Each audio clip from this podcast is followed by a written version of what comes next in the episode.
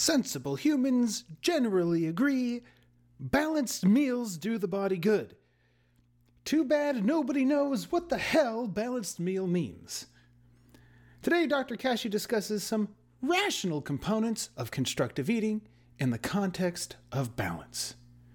Roll the intro.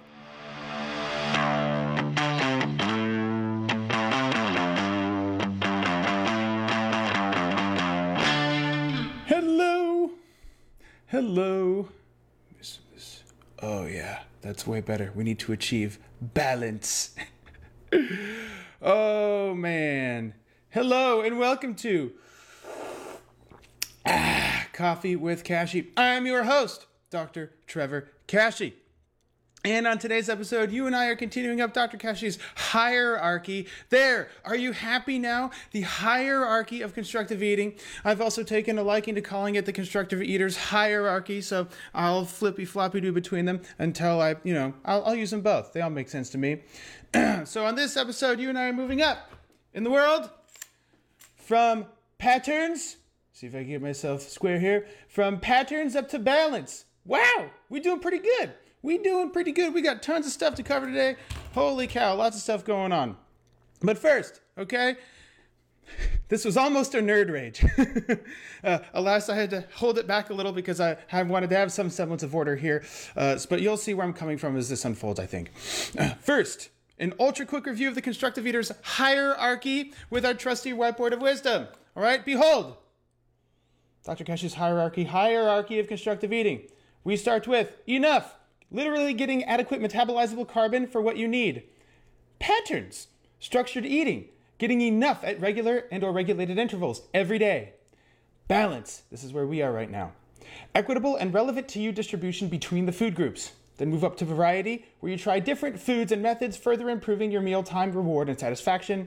And last, you have novelty, fancy timing, immunomodulation, bioactivity, performance, and other complicated stuff. Woo! So as you master each level, your eating competence grows until you blossom into the constructive eater you were always meant to be. Easy peasy. All right, get oriented here.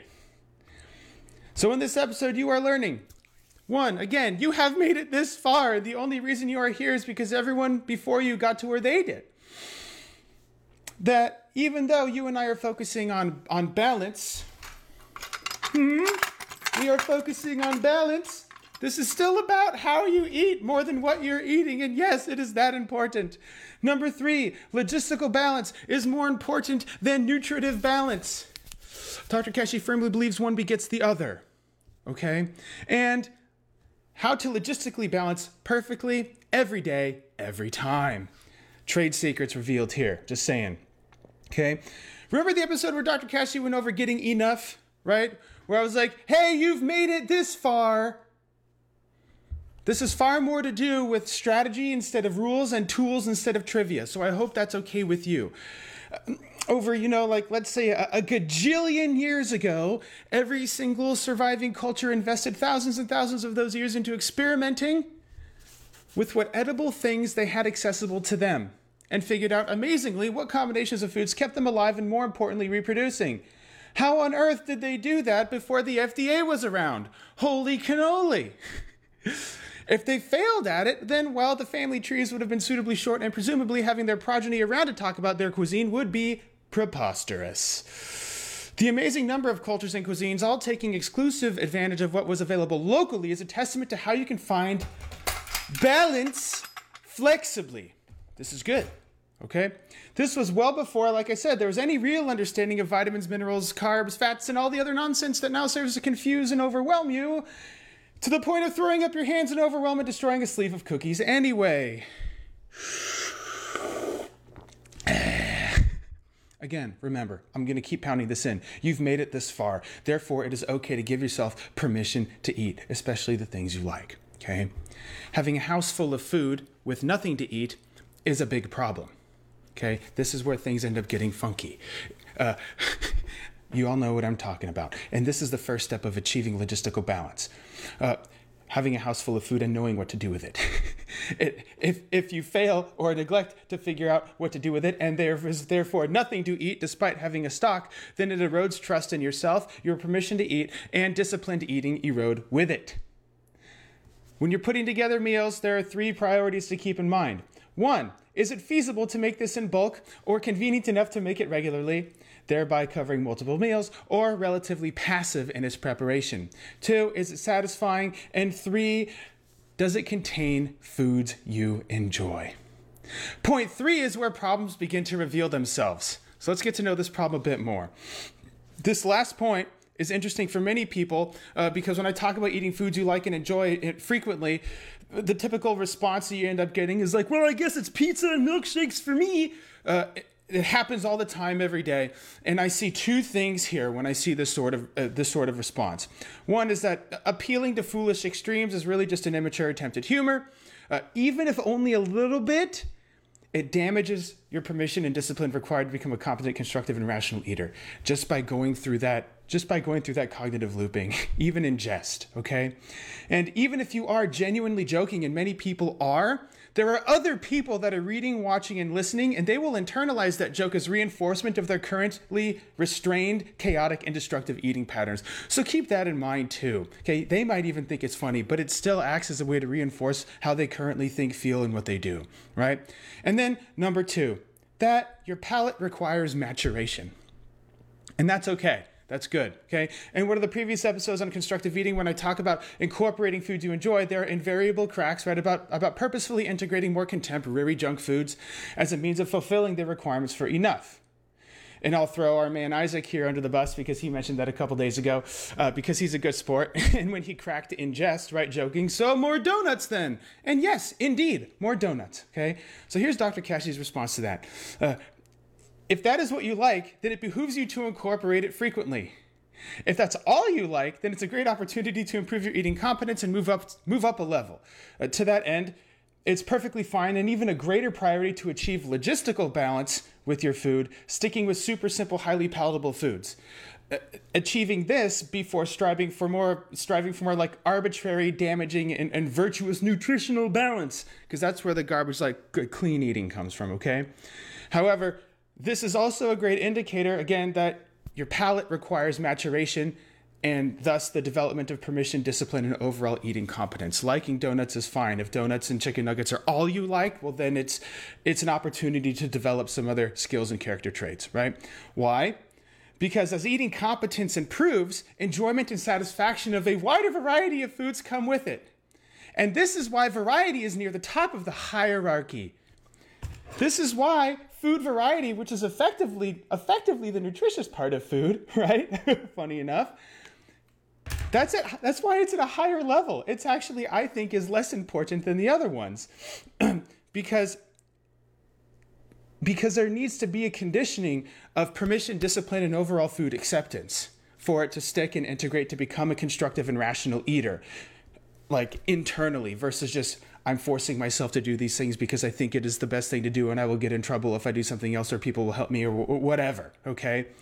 Moreover, since you figured out what enough is for you, since you since we since we, now we know how to figure out what enough is and and the patterns in which to get enough regularly at regulated intervals, you're now in the perfect position to take massive strides to develop your permission, discipline, and competence and use that balance, use that to balance how you're eating with the list of foods that you do like and that does get tremendous results on its own. And when you when you work with me you know that this is how i end up incorporating it as you as you go through the process. As you get onboarded and taught hopefully this starts to make sense as to the philosophy of why i do things the way i do why we do that. And this is part of why Dr. Kashey likes it starts with enough. Literally getting enough metabolizable carbon for your situation. This allows you to stick with the foods that are safe, effectively, to build up the patterns and permission and discipline to slowly but surely incorporate more foods. And this is how and why the hierarchy has such fluid and instinctive transitions into becoming a competent and rational eater. These all build on each other on purpose. You know, they're drawn as discrete levels, but they're really quite fluid and fuzzy. And that's why there are instinctive and fluid transitions between them. Okay? With this explanation, I hope it sheds light on why variety and even, even nutrition is lower priority for me than these other three logistically oriented levels of the hierarchy, serving as the bedrock for constructive eating. Okay?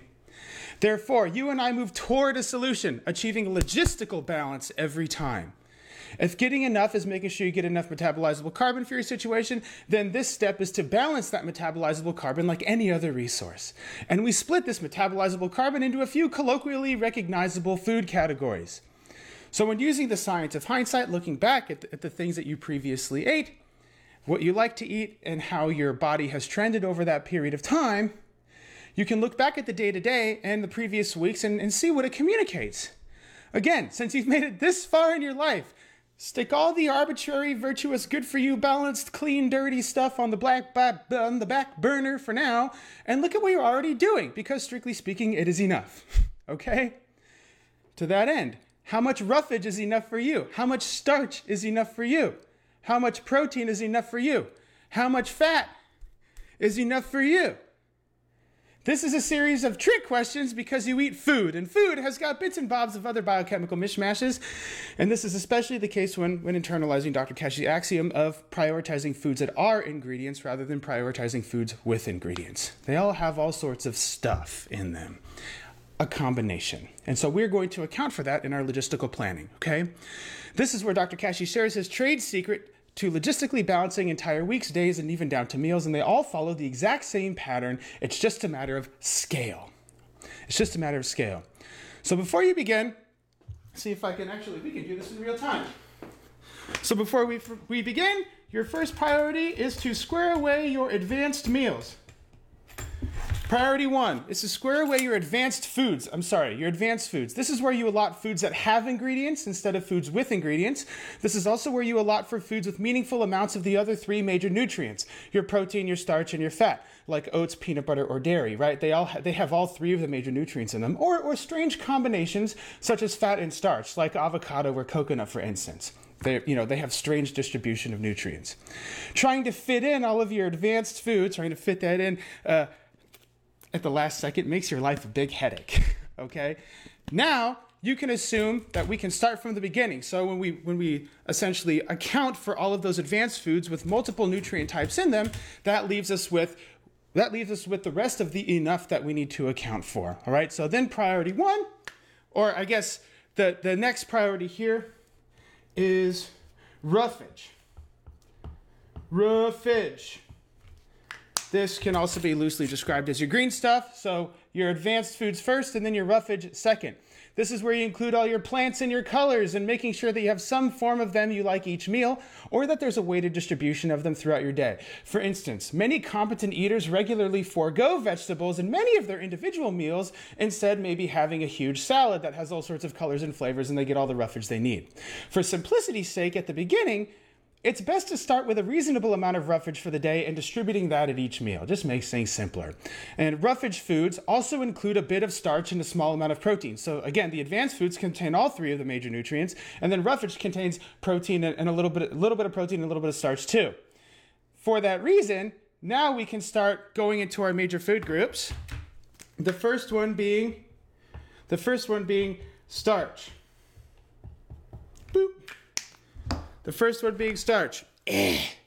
so, we're going to talk about starch right now. This is where you incorporate your various carbohydrate sources like rice, potatoes, legumes, fruit, etc. And this is where you balance how much starch is enough for you here, right? Yes, I know legumes have protein in them. They're still a starch source far more than a protein source. Indeed, this is why you prioritize starch and roughage before protein because roughage sources and starch sources and your advanced foods all have protein in them. okay? So this is where you totally balance out how much starch you have. Now that the starch is balanced, we can move on to our protein. Right? Wish I had a prop for that. Maybe I'll just flex at the screen. Two. I almost wrote flex on the board. Wow, typos in real time. Protein. Number two, protein. Oh! Okay, that is that is the prop for protein. The advanced foods, starch, and all the roughage add up to a fair bit of your protein pool. So, for that reason, this is where you incorporate your more concentrated protein sources, most notably your meat, seafood, poultry, pork, and eggs. Balance out how much protein you need here, right? Your advanced foods, your roughage, and your starch, they all contain protein in them. So, this is where you balance it out at the protein, at like when you get to your to your concentrated protein foods. And then last, you have the fats. And Bob the Blob here is here to give us what we need for fats, right? Like the protein sources, you probably get some fat when you incorporate your advanced foods, and the protein sources that you have have fat included in them too. This is why we can leave this for last. So now all you need to do is balance out your fats by adding your favorite oils and butter. And wham bam, your day is perfectly and logistically balanced. Woo! All right? So here's the concise summary of all that. Advanced foods and roughage first. Advanced foods and roughage first. They contain, when combined, fat, protein, and starch, right? So then your food priority group number one is starch. Is starch. Balance your starch here, and you get a little bit of protein that goes with it. That's important to know. Then, food group priority two is your proteins balance your protein here, and then you get a little bit of fat as a bonus because a lot of fat comes with your protein sources. And that's why food group priority three is your fat because fat, if you have your starch and your proteins already balanced, all you have left is fat that you need to deal with. And so you balance that out with your favorite oils and butter, and then wha-bam, your day is perfectly and logistically balanced. So, in conclusion, you've learned one, that you've made it this far, and you were only here because of people before you made it as far as they did. Two, how to logistically balance your days and subsequently your meals perfectly based on what is enough for you, which you've discovered first by being an active participant in your eating, and then through the development of your patterns through the integration of Dr. Kashey's milestone method of auto regulated feeding. Number three, how you eat is still more important than what you eat. And number four, logistical balance is more important than nutritive balance. And Dr. Kashey firmly believes that one begets the other when going through the constructive eaters hierarchy in the proper sequence. So if you're interested in becoming a constructive and rational eater, then make sure to let Dr. Kashey know by sending him a message and leaving him a comment because he gets back to all of them. Want to continue having coffee with Dr. Kashey? Head over to iTunes to subscribe, rate, and leave a review. It is very much appreciated. Thank you, and see you next week. Dr. Kashey is out.